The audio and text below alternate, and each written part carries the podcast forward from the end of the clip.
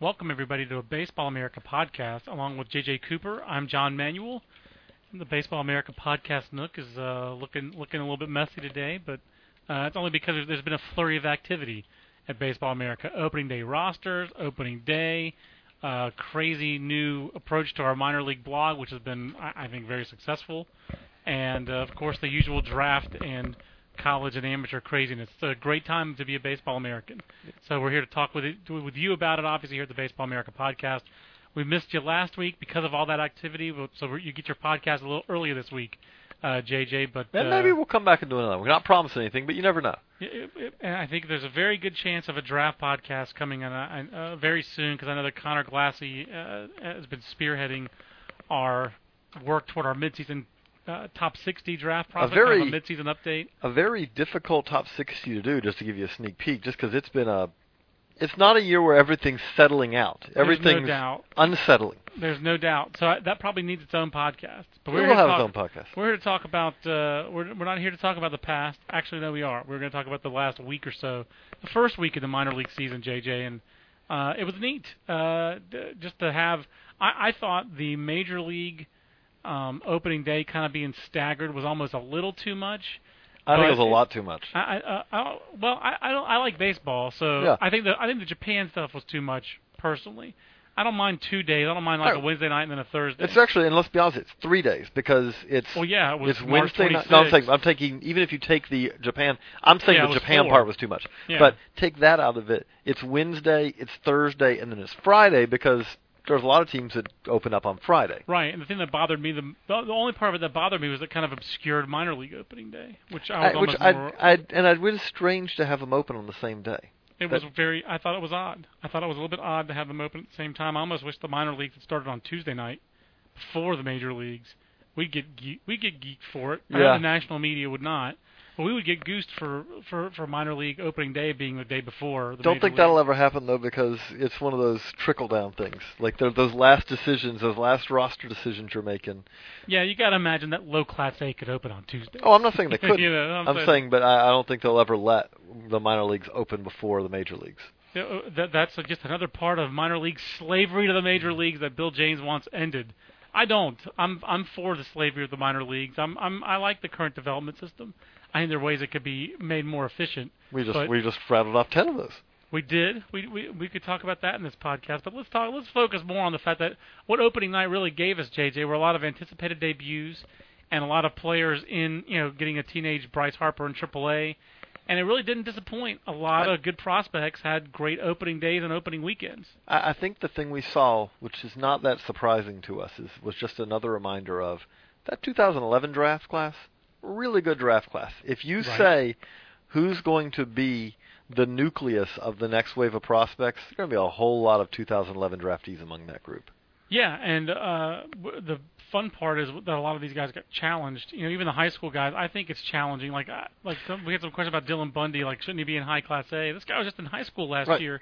Sending him to low A So at the the start of the year ball was pretty pretty is- good. Well, I was going to say this. If you didn't send Dylan Bundy, I would say that you were you were holding him back too much. If you said, "Ah, we need to hold him back and extended," sure, especially- he's a different. He's a different guy. But but that being said, I I don't see how there can be any shock that he sent him to low A, not high A. High A is not going anywhere. Send him to low A. Let him dominate that for however long. I mean, do remember, you know, it, Bryce Harper.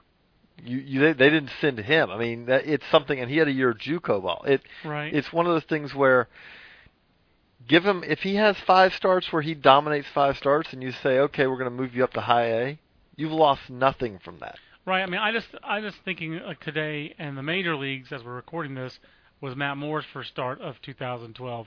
I know Matt Moore didn't get a major league contract and wasn't right out of the chute. Uh, he was an eighth round pick versus uh, Dylan Bundy. You know, some people think he was the best player in last year's draft class, and he might turn out to be. Um, but but Matt Moore spent his first year in extended spring training and then started in rookie ball. And the next year he was in rookie ball, I mean short season And ball. no, and the Rays- I, think the, I think the Rays approach, and they, they did the same thing with Jeremy Hellickson, their high school pick. Again, not as physical as Dylan Bundy, different kind of guy. not as developed approach- at that point either and in both well, we should explain though, he was. No, he was very polished. He was a big time guy. I'm He not saying he was not polished. He was potentially a first round pick coming into his high school senior season. He had a back injury. That's why he fell to the fourth round. So he was very highly regarded. The previous summer, he was in the small group of top high school pitchers in the Again, country. I'm not saying he wasn't highly regarded. Bundy, He- he was wasn't not being given, but he was not, he was not being given. This guy's a college pitcher in a high school body. No, that, no, the difference was he wasn't as physical, but Right. he was a college pitcher in terms of his polish, big changeup, strike thrower. That was always Jeremy Hellick's reputation. So I was that, that's why I picked him. He was a polished pitcher out of high school who was thought to be a guy you could accelerate, and even with him, the Rays took it slow. And I think the Rays know what they're doing. That's why I'm going into the Bundy thing. I think it would have been acceptable to send Dylan Bundy to extended spring training. I think it would have not been acceptable, frankly, to push him all the way up to high class A. There's not a huge difference between low A and high A. I think I, I think it's I don't think it's too aggressive, but I do think I think characterizing it as aggressive is fair, even as much hype as Dylan Bundy has, because I think it's hard for high school pitchers to pitch more than 100 innings in pro ball in their first year.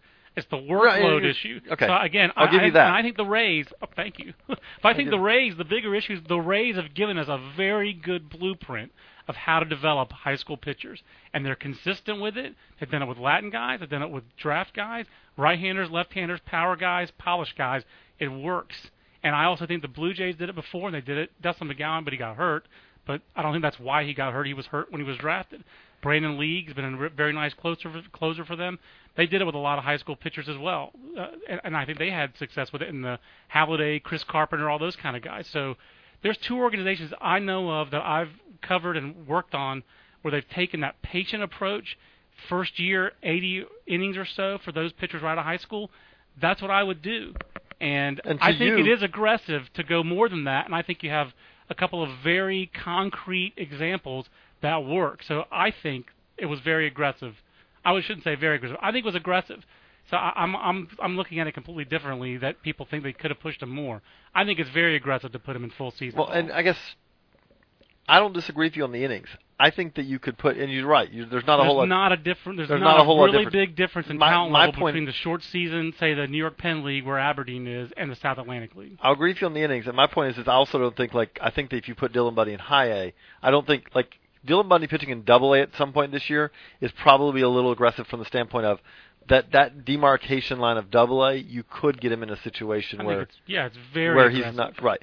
Whereas high A though, I, if you told me, do you think that Dylan Bundy could go to high A and have success? Yes. I do. But at the same time, yeah, I agree with you, and I. I I know your philosophy on this somewhat. You would rather see a guy held back and extended. If you're going to say 80 innings, you would rather that 80 innings be in, you know, in a half season of starts Yeah. than 80 innings in a full season where you're going out for three innings at I, a time. I, I don't. I'm just. I called up Jameson Taillon, the 23 innings, uh, 23 starts, 92 and two thirds innings, where you're holding the reins on him the whole time. I'm not a fan of that approach. I want a guy to be ready to go, and then from that first start, and just go full bore and pitch a season the way he's always pitched. Not this. Oh, not being trained to be done after five the, innings. the one thing that was a little surprising, like Gerrit Cole yesterday. Whose track record is better for developing pitchers, the Pirates or the um, or, or the Rays? It's not even close. but It's Gar- not even close. Gerrit Cole didn't go five innings last night, which was interesting to me from the standpoint of even if you say Jameson Taillon, Gerrit Cole is a, a whole different animal. Gerrit and they, Cole, and they had Gerrit Cole pitch in the fall league last year. I mean, so he was throwing innings that sort of count against good competition in October and November. I mean, I saw him in November. I think it was. Isn't that when the Rising Stars game Yeah. is? Yeah. I mean, so yeah. Put it this way, I'm just not a real huge fan of the of. I don't think the Pirates. Well, we'll see what the Pirates how the Pirates approach works. The proof will be in Jameson Taillon and Gerrit Cole. Right, and I think I said last year when they drafted him, I'm not high on their development uh, approach, and I don't have as much confidence in Gerrit Cole being a pirate as I would in Gerrit Cole being something else. So, but uh, you know, a couple of years ago, I didn't have great faith in the in the Roy- Royals pitching, and then, then some of their guys took a step forward. We'll see We're if they keep taking a step forward. I mean, Uh, it's just that you're that that they judgment did, as far as they pitching. did change. They did change pitching coordinators. Right. There's no more Bill Fischer. The, the So- judgment we'll have to see is just I mean with the because the hitters are there, the pitchers have not fully, you know, that the pitching wave right. has not arrived yet. No, it's so still it's still kind of up in the air. I, I'm more encouraged because they brought in Rick Knapp, but I, I thought I thought Bundy, and the thing is, he threw three innings, so we'll see what kind of pitch count they have. And you know, Dan Duquette's in charge in Baltimore. That's not in that's not driving confidence up in anyone's estimation. Uh, basically, it almost feels like people think that Dylan Bundy is uh, almost too good to screw up. So maybe we'll see. That's going to be put to the test. I've had our scouts say, you know, if they screw this one up, they're really screwing it up because this guy, if you don't do anything, yeah, you almost have to actively screw him up. Besides, you know, hey, guys He- can get hurt. We always know that. he really but is too good. If you say two years from now this guy's not throwing strikes and his stuff is backed off, well then, don't point the finger at Dylan Bundy necessarily. We actually have a Twitter question about that uh, from Jose Sempertegui. I hope I pronounced Jose's last name. I- uh, Sempertegui, I think, is probably how, how you do the last name. But I'm sorry, Jose, if I butchered your name. But it's a good question. Who's close for the majors, G. Cole or Dylan Bundy? Will Bauer get a chance before Skaggs? Um, I do think Bauer actually probably will get a chance before Skaggs, just from a 40-man roster standpoint. That helps. Uh, that makes a big helps. difference. That's, that's that's the only reason I would say he'd get a chance It- first. it- it- I like both those guys a ton. If one's on and one's not, you look at it and go, okay, um, well, which which one do we not have to make a move? Yeah, I mean, Skaggs, uh, you know, there's so much to like about Tyler There's, Skaggs. there's so much to like about both of those. There's And- so much to like about that rotation. Right, and the future of that franchise. I mean, uh, you really have to be They're encouraged. they're in a great situation. We talked about this in our meeting room uh, when we were talking. Maybe it was our top 20 rookie meetings or, or one of those, and we talked about how, you know what, one of the things that really stands out for the the Diamondbacks is they had a couple of guys who had pitchers who had really good seasons last year who you really have to have a little bit of of of healthy skepticism of can this guy do this again as a starter, and you want to see it. The Josh Collmenters in all the world right. and you want to see can they do it again. Well, you have to give them that chance. You do not take a guy like that out of the rotation after the season they had. But they also have a group of guys who really could use a little bit more seasoning. No doubt. So what you have now is is that you let those guys. They've got essentially, as I see it, a half season to kind of prove last year wasn't a fluke, or if it if it's looking flukish, you have you then are picking to choose between okay, is it going to be Skaggs, is it going to be Bauer? Patrick Corbin sitting here, you know, kind of on the sidelines, ready. You know, you have multiple options to fill in those holes without having to make a move elsewhere. If you have a guy go down, you have multiple options to fill those. I mean, you even have. I mean, I know he's not in this caliber, but you have a guy like Barry Enright who's had some major league success, kind of parked at AAA, and you know, again, has some major league track record. You have lower level guys like Andrew Chafin, and then looming behind them all, you might have the best arm out of all these guys on Archie Bradley. So yeah, I mean, they're that's the way to have pitching is to have it at the major league level, which they do through a couple of shrewd trades. I mean, in their own, uh, you know, their own development at the major league level of getting the most out of Ian Kennedy and the most out of Daniel Hudson. Thank you, Kenny Williams, for handing Daniel Hudson over to the Diamondbacks. And then uh, they have a double A and they have it at lower levels. And uh, I, I like. There's just no reason not to be optimistic about their future pitching. Uh, the other part of the question, close to the majors, Cole or Bundy? I really think it's Cole. He, he uh, has fi- all the advantages that Bundy has, as far as his physicality and his polish, are things that Cole has. Cole has more experience. Oh, the big thing is is one when you're talking about the difference between a teenager and a guy who's on the other side of 20. There's a difference there because any almost any organization is going to treat the teenager Right, differently. differently. And I, I'm not, and I think that's not necessarily a bad thing. Even if you say that the two of them are equally ready, Gerrit Cole, you have Gerrit Cole is much more ready to go through the grind of 30 plus starts in the big No leagues than Dylan Bundy because he's gone through. It's not the same grind, but he's gone through multiple years of of the college, you know, grind, which Absolutely. it's not as much of a grind, but it's still a of a grind. grind than the Oklahoma high school grind. Right. It's not something where you're talking about going out there and just blowing guys away for you know for in a seven inning game and then being done for you know for a week. Yeah, it, it, it is different, and uh, yeah, so I definitely think that, that Cole is closer to the majors. I think Bundy has a higher ceiling, as high as. Cole's ceiling is, but that those are two different questions. Um, got a couple other Twitter questions while we're taking the the, the Twitter. Um, I'll, I'll take this one from Robert Zakowski, which is higher in my timeline, because it talks about a, a, player who's off to a strong start. Tyler Collins looked good in a very small sample. What does BA think of him? Is he a fast mover? And uh, you know that's actually a guy. That's an interesting one. Because I think last year the Tigers took several college hitters, like the I guy from I think Vanderbilt Aaron Westlake. 709 right now or something. It's it's insane. It's one of those numbers like it's not hitting 700. 700's nice. Right. 709 is a lot better because you have to have a lot more at bats to get to Yeah, 709. 706. 706. He's 12 for 17 with the three extra base hits to start the year. What I like about this is, first of all, uh, he's at. Uh, uh, it's also funny on our stats. His Australia Winter League is split between 2011 and 2012. There's a little bugginess in there. um, it's like, wait a minute, he played at Sydney two years. Um, but first of all, he's he's jumped to high class A Lakeland. I think that makes sense. Second of all, if you dig into Tyler Collins, while his track record in pro ball is short, his track, track record of hitting is very long. Uh, he was the dominant player in junior college, and then he dominated last summer in the Texas Collegiate League. He was the number one prospect there. Then he dominated after he signed in uh, short season Connecticut, and then he hit again in winter ball in Australia. So he's a little bit older. He'll be 22 this year, so I think it makes sense to move him quickly. I do think he has a chance to be for real. I don't know if he's going to be an everyday regular because you wonder about the power. He is listed at 5'11", 205. It just doesn't seem like you know, he's going to be a 25 home run guy that you like to see on the corners.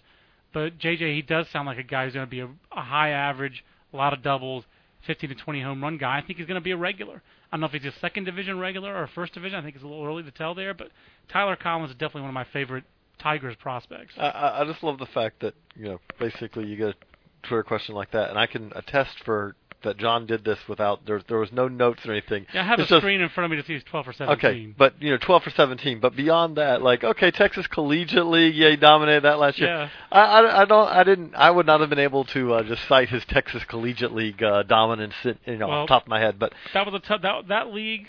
This is an aside, but that league probably had the biggest gap between number one prospect and number ten prospect in the history of Baseball America top tens. I'm not going to call out the, the name of the player. Someone else could go look him up. But just suffice it to say, the intern turned in that top ten, and it needed some work. And I went to do some work on that list, and there was a player who was ranked higher than he is now, and I was doing research on him, and I thought, okay, this guy's too high.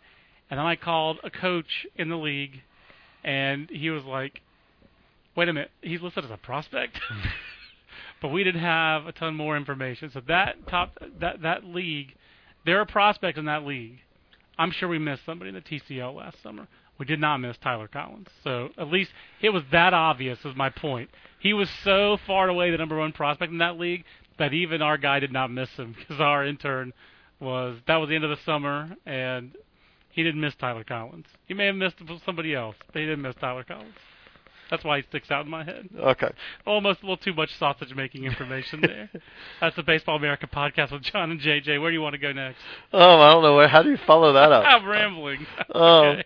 well, okay. Well, actually, you know what? We have a question that ties into what we were just talking about. I think we've already almost answered this in some ways, but uh, Chris Stevens asked uh, on Twitter, "What do you think of the Jays babying the Lansing pitchers to only three innings per outing now?"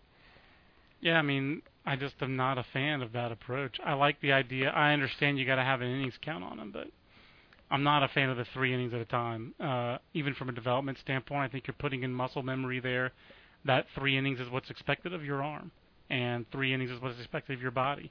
And I don't, I don't see why you'd want to enforce that. Why you want to reinforce that constantly. Know, for me, uh, if you have too many prospects, could you not take four of those guys. I don't know how many pitchers do they have there. Could you not take a group of those guys and make that that's that's your rotation basically from April to July and when they're out of innings, they're done with their innings. And then you have another group that goes from uh, June to the end of the year. If that's what you have to do. If, if, if you have too many prospects, but I'm really not a fan of reinforcing over and over that three, four, or five innings or 60, 70, 80 pitches. That that's enforced, reinforced to your body that that's the end of your day because that's not what's expected at the major leagues.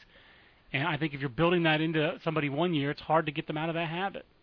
They're they're they're very young. Well, the, the interesting thing with that is also is is that it's it's counter to what you talk about when you go on further on in that you're making later on you're making judgments on guys. You know, okay, you you have you may have a hard cap at the top, but you're going, you know what? You also generally entrust your pitching coach with the ability to say, you know what? Right. Okay, you're not at you're not at 95. You could go after this, but you really labored that last inning. We're pulling you out now. It, it is. Where instead, what you're saying is, is no, we're not. There's no judgment to this. You're not talking about these guys that you're generally talking about, where you say this guy's not ready to go another inning. What you're saying is, is artificially, no, it doesn't matter. You're just sit down. Yeah, you're, you're basically also tell you how are you supposed to learn how to? It, it's a it's a showcase approach to development, if you ask me. How are you going to teach a? How can you work on deepening your uh, re- repertoire in three innings? How can you learn Because to you're not command going your fastball? You're not going through a lineup. I mean, I know that every pitch is called. How do you learn to get guys out? How do you learn to make a pitch? How do you learn to compete when you know you've got 45 pitches? How do you really learn to compete in that environment? How are you not just going to go out there mentally? I think you're setting up a giant hurdle Rear- for pitchers. Rear back and throw if That's that's, it. Because if I'm going three innings, That's it. there is no reason for me to hold stuff back. You can tell a guy all you want to tell him, but how are you going to? and beyond that, also, if I'm human going nature. if I'm going three innings, I'm not saving my breaking ball in the back pocket Yeah. till the second time through. yeah. Like I mean, because that's something down the road you want to develop. Is that ability? I can get through this lineup one time, fastball, changeup, or fastball, breaking ball, and then I'm going to have it for the next time through. I'm going to have something to uh, to, Right. give, to give them a little something else to worry about. just from another standpoint, how about teaching your catchers how to call their own game? You want to teach a catcher. and this to- is not a Blue Jays. This is just an overall. Yeah, how, you're teaching a catcher how to call. Okay, I've, I'm counting the number of changeups that this pitcher's supposed to throw, so I got to make sure I get all my changeups in for this guy. I mean, I just don't see how that's conducive to teaching players how to get better. I understand how it's conducive to maybe you think you're keeping them healthy. I don't buy it. I know that there's a lot of organizations out there. and I know a lot of research has gone into that too. I just I've talked to enough people who are on the other side of that debate, who are on the other side of that fence, and think that the way that you learn to pitch is that you pitch. And like you just said, you teach your coaches to evaluate and to watch pitchers so you know when they're tired, you know when they're not tired. And that's and I think And- pitchers and have you to know learn what? to And if you wanna- have to learn to get themselves out of jams, have to learn to pitch a little bit when they're tired, JJ. I'd rather them learn that at higher levels than at lower levels. Right. But I don't I want under- them learning that the first time in the major leagues. Right. I understand the holding off on the pitching, learning to pitch tired to a little later because there is there is a pretty strong body of evidence that it is easier to get hurt as a pitcher as a young pitcher than it is when you're a little older. Sure. That makes sense. But I so that being the case, that in the big leagues. right? But it's not something where you want to say, yeah, as a 24 year old when you hit the big leagues, okay, now for the first time you're gonna have to learn how to right. how to get guys out when you're tired, I or when mean, you have just, but Justin Nicolino, Noah Syndergaard, uh, three innings at a time, um, and they've got some other. Uh, obviously, Aaron Sanchez, the guy who that they piggybacked. It looks like it's basically a piggyback situation, and, and you know that's been that's been tried, and that has not worked. You know, the Reds did the piggybacks under when uh, uh, O'Brien O'Brien. was the general manager. Uh, the Rangers did the piggybacking stuff with Grady Fuson. And the guys that Grady Fuson developed were guys who were college guys who sped through the system, like Tim Hudson, Mark Mulder, and Barry Zito, guys who were not babied, guys who were not piggybacked. So By the way, that I'm mi- not- mi- while you're doing that, it reminds me of a digression now to go on, which is, is that you had called up our Baseball America stat pages, which if oh, you yeah, have that's not An, that's an effective digression. if you have not um, checked them out this year, please do Cause the first thing you should do is just go on the Baseball America page, go to Stats and Scores Home. That's the first place to go. Is that not the start page? yeah, that's page? the start page. And or so I suppose on the home page, underneath the Player Finder, we have added the Stats Central. right, And first, I got, I'm digressing. Before that, our Player Finder, which is a popular feature and has been a, a great Player Finder for a long time, you can enter the whole name. You don't just search by last name. It's it's a very useful Player and it's Finder. quick. You type it in, It's quick. it calls it up quick But now the Player Finder is crazy. Um, that's, in a good way. in a in a really It's not just way, slightly unhinged, a little unbalanced. like me. It's it's it's it's crazy in a good way. It's crazy like a fox, JJ, in that uh, it has a lot of. It gives you a hint of the depth of coverage for us, even for a young player like Justin Nicolino. Draft history, organization rankings, league top prospect rankings, organization best tools rankings, all that stuff is in there. We've we've been building these data databases for years, and we're finally accumulated all the information, organized the information, and now we're able to present it some of that depth. Let me give you an example on this. You see a guy in AAA has a big night the night before, okay? Go put him in Player Finder. If nothing shows up, if you put him in Player Finder and under the rankings and ratings and all that, nothing shows up in that port, you know this is a guy. Okay, he had a big night last night. Never has been a big prospect. Right. That doesn't mean he's not, not going to make it, but never been a big prospect. You know, if you're talking about a guy who's had some track record and he does not show up in that, Here's a great example. Here's Russ Canzler. Russ Canzler, last year's AAA International League MVP, but in the off season, you know, leaves the Rays and winds up uh, with the Indians. I think it was a trade. It was a cash considerations trade. He's got draft history and no other ranking. that right there tells you. So, and sorry, Russ, but it tells you. You know right there. It's a great way of being able to say, okay, wait, that guy who's having who's leading the league and whatever, does that guy is he a prospect or is he more of an org guy? Well, More of an org if guy. you've got a guy who's got five, six years in the minors and he's not popping up there somewhere, probably more of an org guy. Meanwhile, his former teammate Chris Archer, who was in Durham, off to a good start, uh, pitched, struck out eight and six innings in his first start here in uh, AAA Durham. You've got draft history, organization rankings between Which, the two organizations. I was gonna say Cubs number 15 prospect in, uh, after 09, number one prospect after 10, the Rays number three prospect after 11. He was the number 27 prospect in the top 100 after 10. It was the number 89 prospect after Yeah. 11. We have him. He was four league top ten. four league top tens. He had a best slider, best fastball, best slider, and three. Which that best tools are awesome Oh, because that's it's like because Oh, then you go, okay, so now we know what it is. You that little thing right there, you know, I I love we love about baseball. One of the things you love about stats is a lot of times you can you can picture guys a little bit from Right. the stats. You can get a little thumbnail sketch. You're adding a little bit more there. It's like, oh, best fastball, best slider. Okay, so he's a power guy. That thumbnail went to a one-column photo, all of a Mhm. to use a uh, Yeah, a nice. layout term. Yeah. So we, we, we Maybe a two column. I I don't. Well, yeah, it might be two column. We've got a lot of information there, and uh, yeah, I, I'm I'm very. Uh, I think we need to give credit where credit's due. Tim Collins. Mean, Brent Lewis is our main IT No, let guy. clear. Brent, It's not not not the Royals reliever. Tim Collins. We have our own Tim Collins. and this guy, like the Royals reliever, is from the Northeast and little. yes. So he's, otherwise, there are no similarities. I'm not No, they're sure. both talented. I guess Brent Brent Lewis would be our JP Ricciardi to his Tim Collins. He's our, he was our talent scout who found this Tim Collins, but uh, Tim and- is but on it. beyond that, so you got the player finder. You've got now, if you go to our home, our Stats Central page, you can basically with one click you can be looking at stats. I guess technically two click is once you expand the. Uh, Yeah. You can be looking at stats for any team in the minors, two clicks. And if you want the part to me that I love, two big things for me. If you go to any organization at the top of the Stats Central page, we have affiliations. You click on any organization Let's go Mets. and you click Okay. search, takes you to that team. Now it's going to give you a list so you can look at rosters, schedule, stats for any team in that, you know, for the, any affiliate of that team. Right. More than that, though, also at the top of it has organization hitters, organization pitchers. That's going to give you the entire organization sortable by whatever you want to sort it by.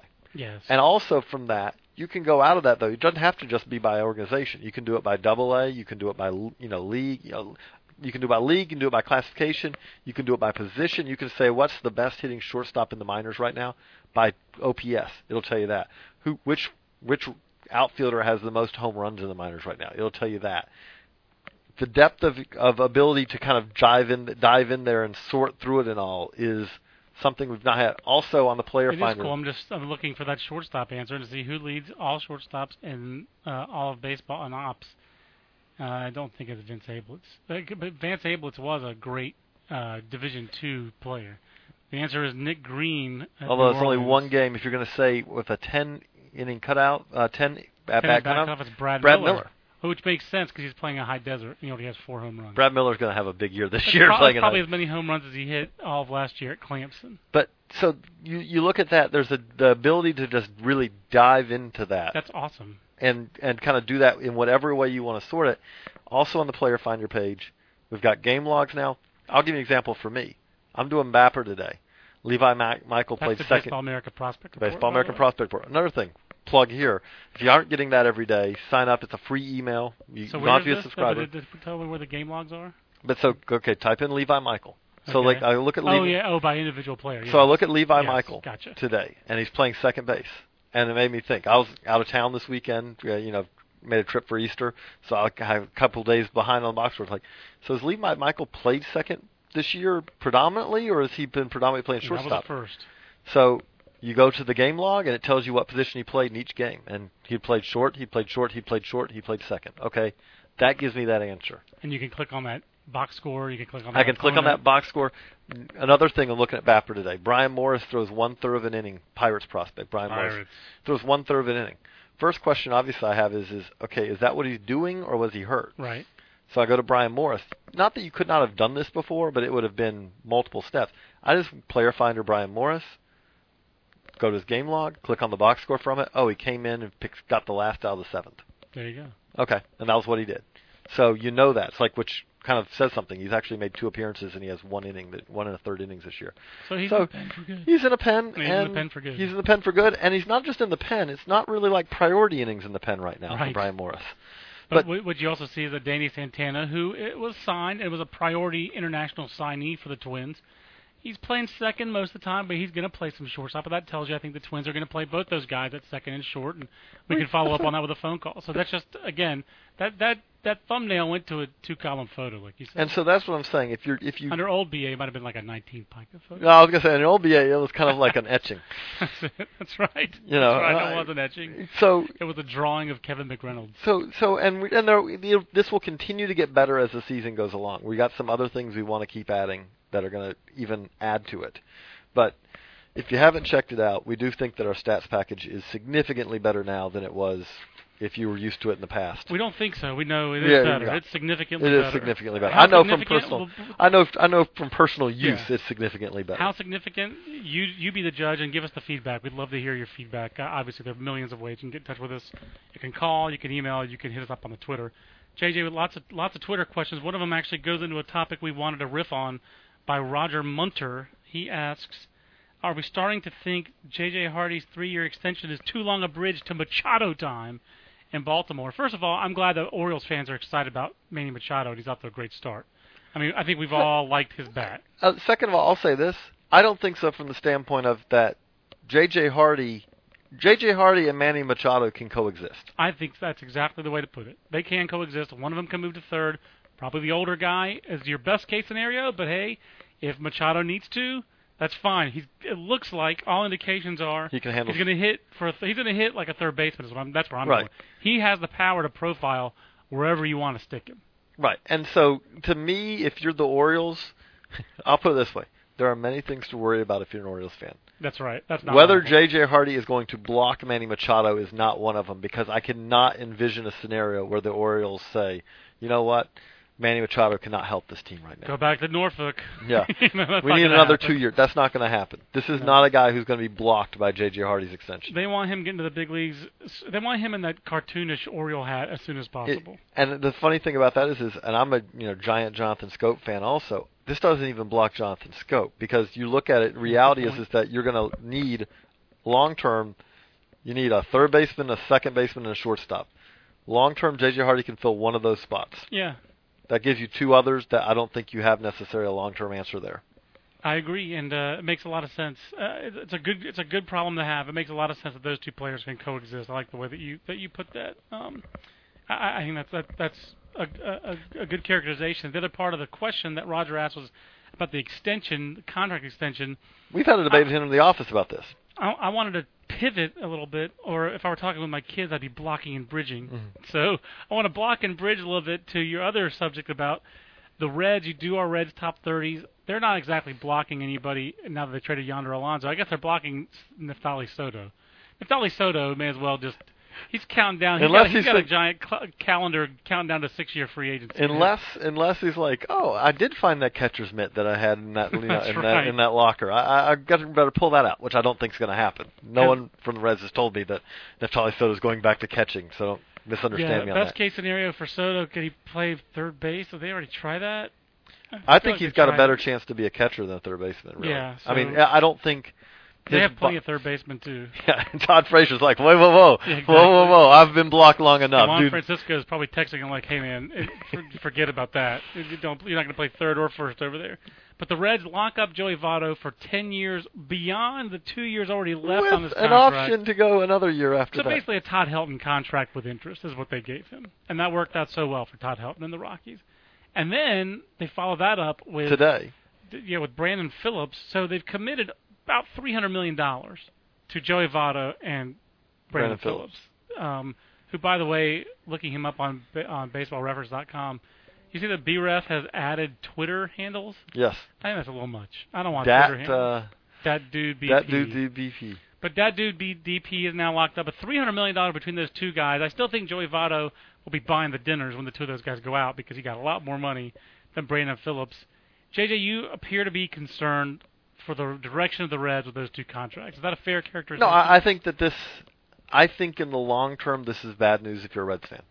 okay. I think long, now clearly we're talking long term.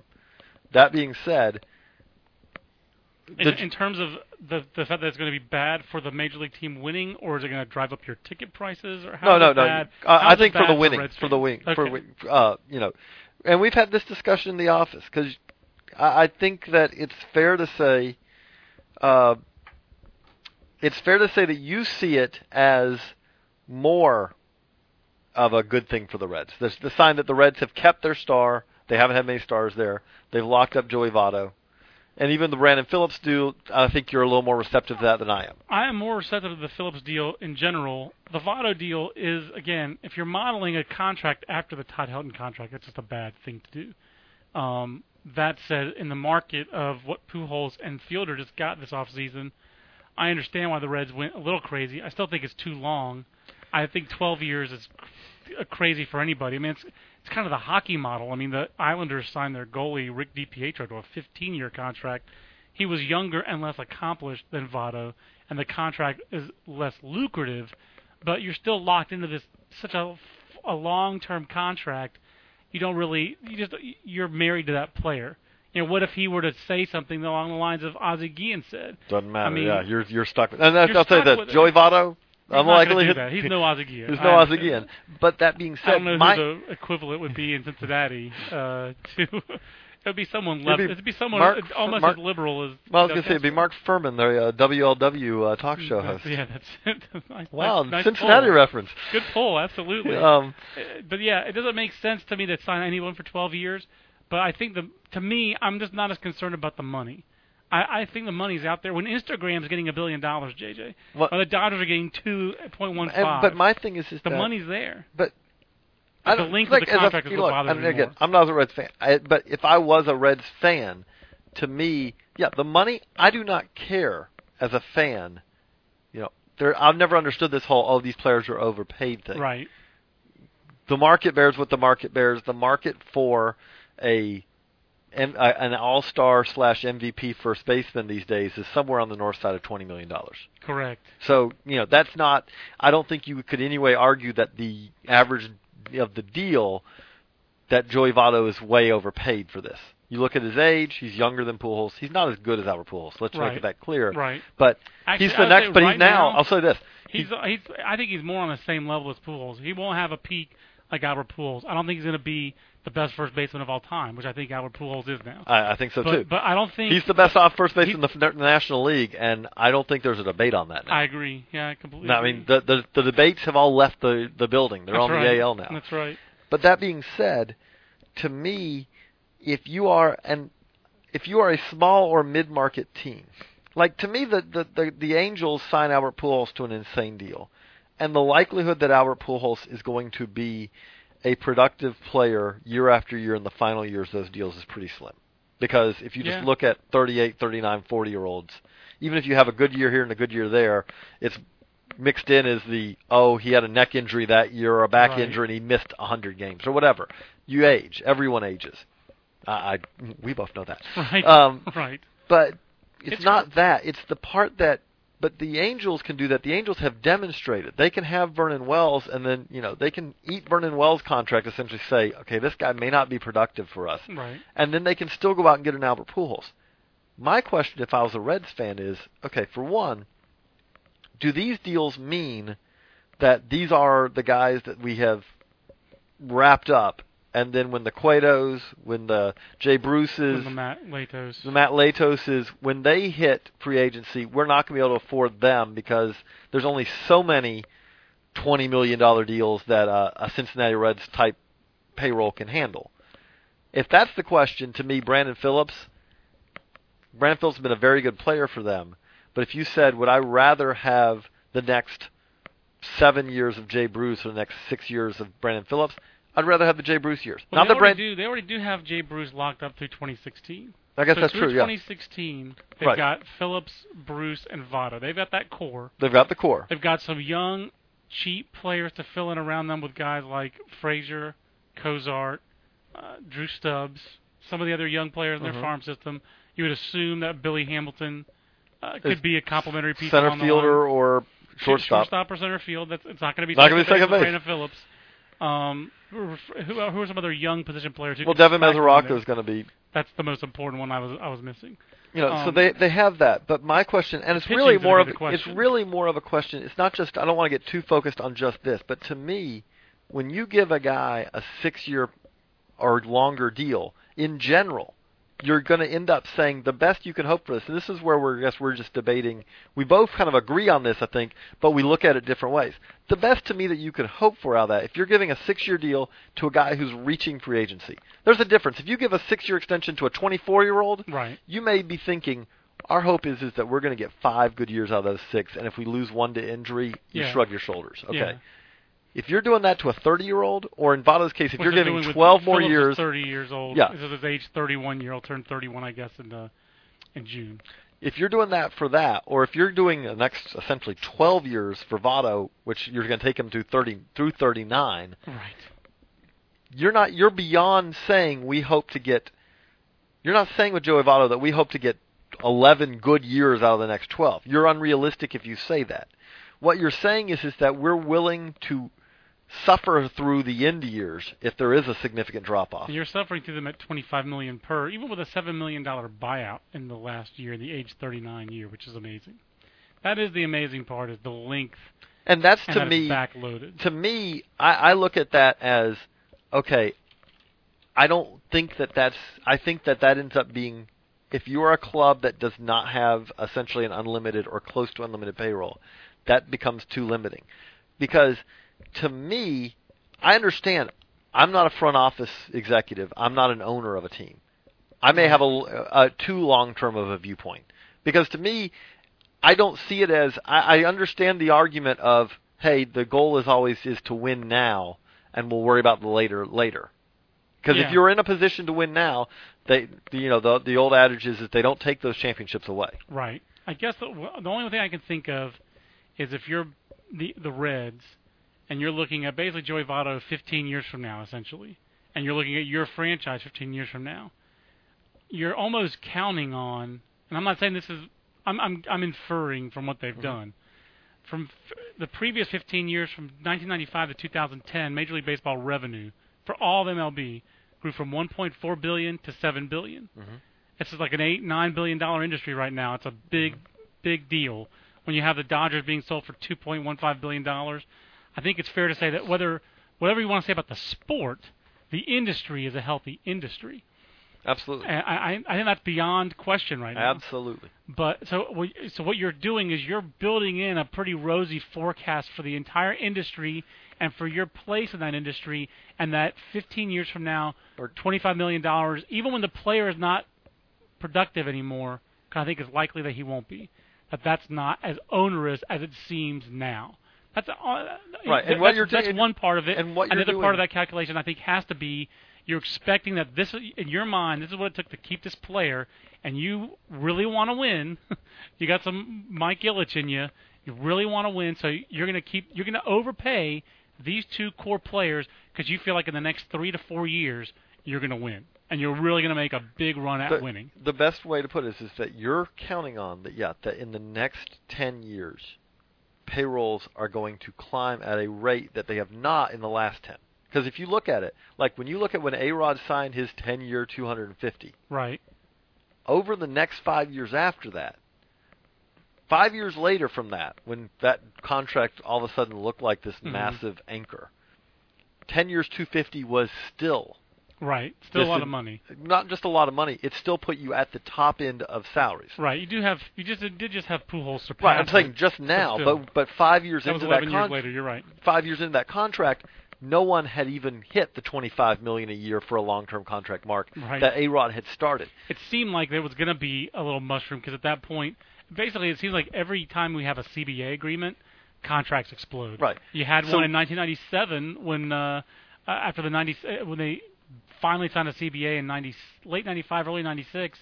You had Junior get eight million dollars a year, Albert Belle get eight million dollars a year. Then contract stayed at that point. Then Right. So what you're A Rod. what you're counting CBA. on if you're the Reds to do this to make it make sense is is you're counting on that you're right that that that in the next five years, five years from now, if we look at this, 25 million will be kind of almost a going rate for a good player.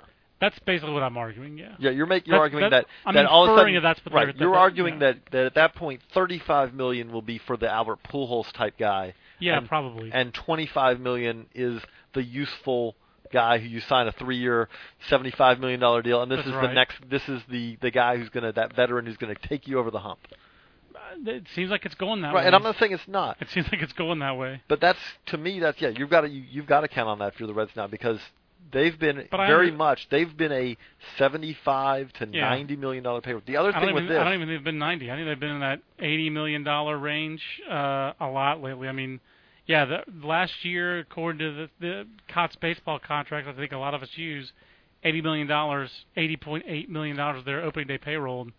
That's the highest it looks like in Reds history. I And mean, the the, Braves have been that in the 80 million dollar pay, payroll range for years, and and my, my point with that is is that you can't you can't win long term with Joey Votto if you're going to be a sub 100 million. I don't think you can win consistently I agree with with a you. sub 100 million. You cannot give him one fourth of your payroll. I agree. I over the next five don't- years. I don't think they will be. Yeah, I think, I think they the have payroll's to- getting ready to go in that 100, 120 million dollar range, and it's kind of going to have to. But- and he's and he's under 25 million dollars for the next few years. so- Right. Because they deferred, yeah, Right. They backloaded it, so it'll be a 28, 29 million dollar uh, contract at the end, which will be uh, a little, little rough. And you're, All I can say is I'm glad it's not my money that they're spending. It's And- easier and for me to talk did- about. It's not my money. I did a little research for this coming in. Like, it's not a, Yes. it's not a straightforward. Okay, this is every guy who signed a six year. I just did a simple Google News search, baseball six year contracts, and searched from 2002 to 2009 because I wanted guys who've largely gone through a, a, a big chunk of that contract. And you can find. For one thing, what's interesting is I just rolled off 1, 2, 3, 4, 5, 6, 7, 8, 9, 10, 11, 12, 13, 14, 15, like 16 guys who'd had those six year deals. One thing interesting, Brandon Phillips is at the very top end of age wise. I didn't get Kevin Brown's contract in there, a little before that. He was 34. He was he was and Yeah. that Scott Boras could say all he want about how he's a different 34 than most 34. Pretty much no, it turned out like it, you thought it would, which is, huh, those guys aren't usually as good at 40 when they, you know, as, they were at 34. But Yeah. the interesting is, is that only of those 16 contracts I pulled up, only two guys signed where their first season was a year where they were 30 or older. Uh, Jim Thome, who to me, if you're going to talk about a six-year deal to a 30-plus-year-old guy, you want the you want the Jim Thome production. Jim Right. Thome was Jim Thome for the life of that contract. He had one bad year, which was injury induced. I'm going to give Kevin Brown this real quick. You know, in year five of that deal, as a 38 year old, he had a 2.39 ERA and a 1.69 ERA plus in 211 innings. It wasn't until he got traded to the Yankees that he really fell apart. But but the Dodgers, the first five years of that, three of those five years, he was quite good. He won an ERA championship. I'm just saying. No, no, no. I'm saying, I, I, I know I sound like I work for the Boras Corporation. I don't. But I was surprised to see that because you said it. I wanted to look him up. right. And I'm saying, I'm not saying he was, but But Big Jim, Big Jim is one of the best, and, and he and also the thing is that Big Jim still was a productive player even after this contract. right, he signed another contract after that. Hey, you, I can't believe you put Barry Zito on this. He just threw a complete game shutout yesterday. Come Barry on, Zito- JJ. Hey, I, I, this is not a list of. This is not a good or bad. This is a. I'm putting him down, and then I'm seeing. Yes, And then Johan Santana, not so much, not working out. You know, but the thing about this is like even with Johan Santana, again, it it does come down to what do you expect out of this? Because in some ways you could argue, yes, Johan Santana got hurt, and that and you could argue because of that. But he did give him three. It's a six-year deal where he gave him three good years, and he said one basically lost year. yeah, and one you know so you don't know it's like okay so what is what do you judge as successful out of that the thing that jumps out is is that you're do you almost have Pedro on there?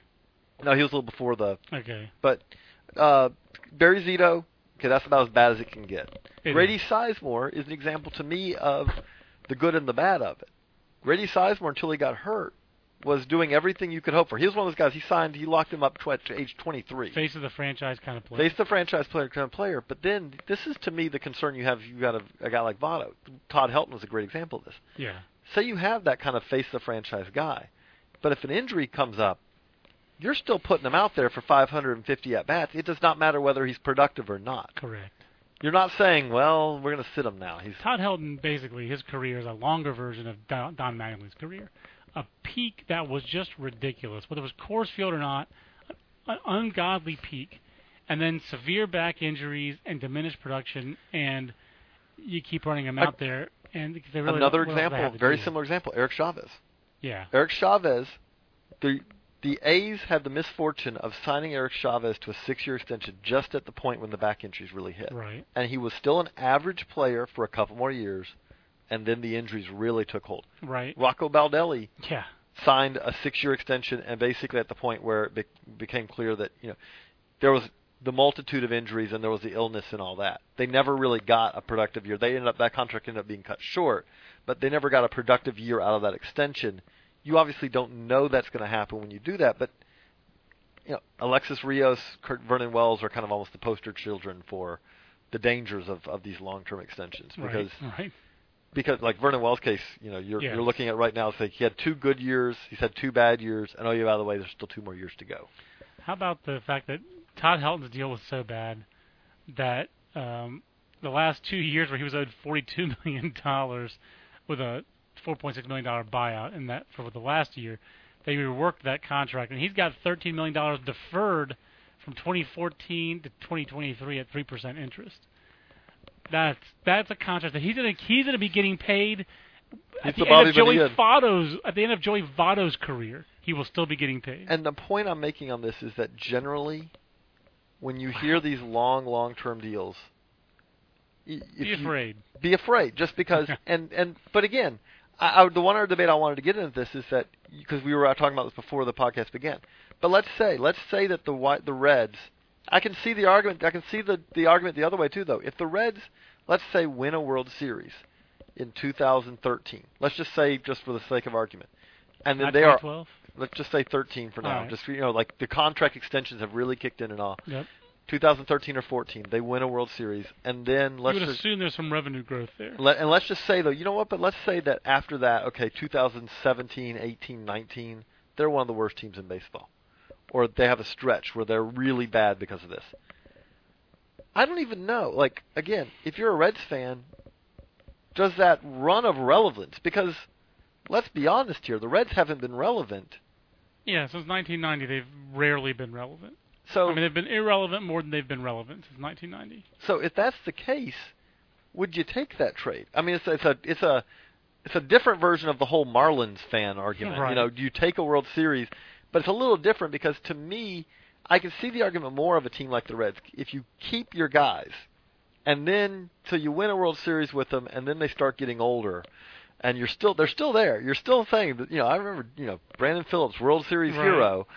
Oh yeah, he's hitting 250 now, but I still remember Brandon. You know, is that or like live with the Reds? Like, okay, I still remember King Griffey's not what he was, but I'm still Right. seeing him. Is that is that a better trade than being a consistently good team that doesn't win one over the next 10 years? I think it is. If you're a Reds fan, I think you want that trade off of that championship. I mean, I think. And I can you- see the argument. I think that. that's what you know in sports.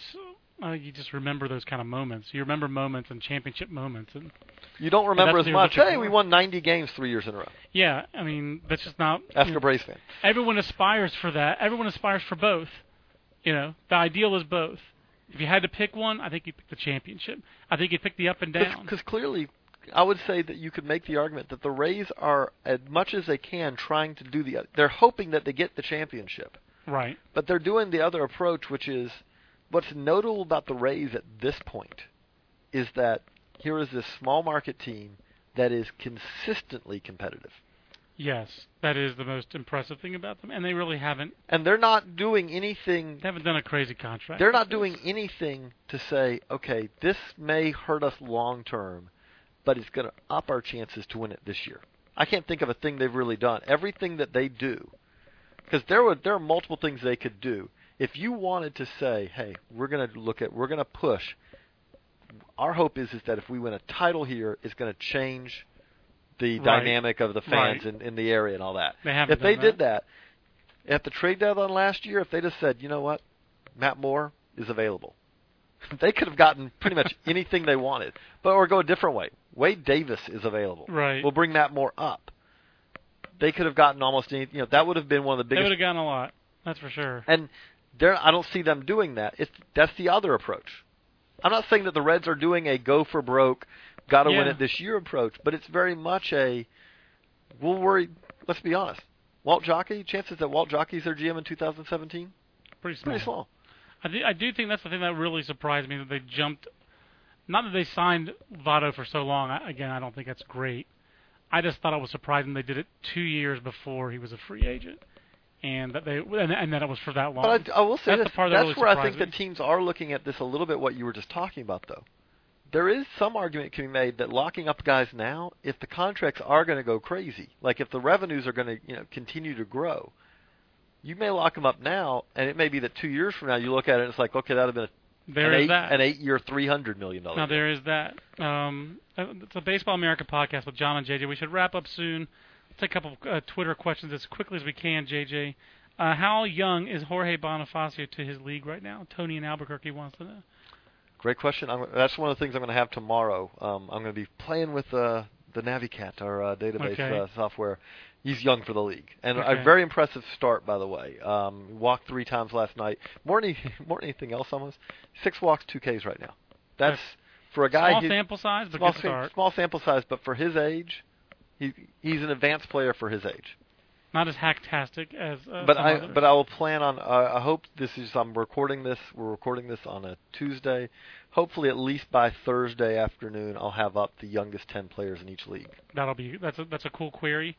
Um, let's see. Joe Lucates asked many questions. Want to know what you, where will Bubba Starling begin the season? Burlington or Kane County? Obviously, he's Not going to be Burlington, spring, I don't think. It's going to be Idaho Falls or Kane County. so he'll either be a Chukar or a uh, or a Cougar. Right, and I do think it's going to be a Cougar. I think it's going to be a. I, I would expect.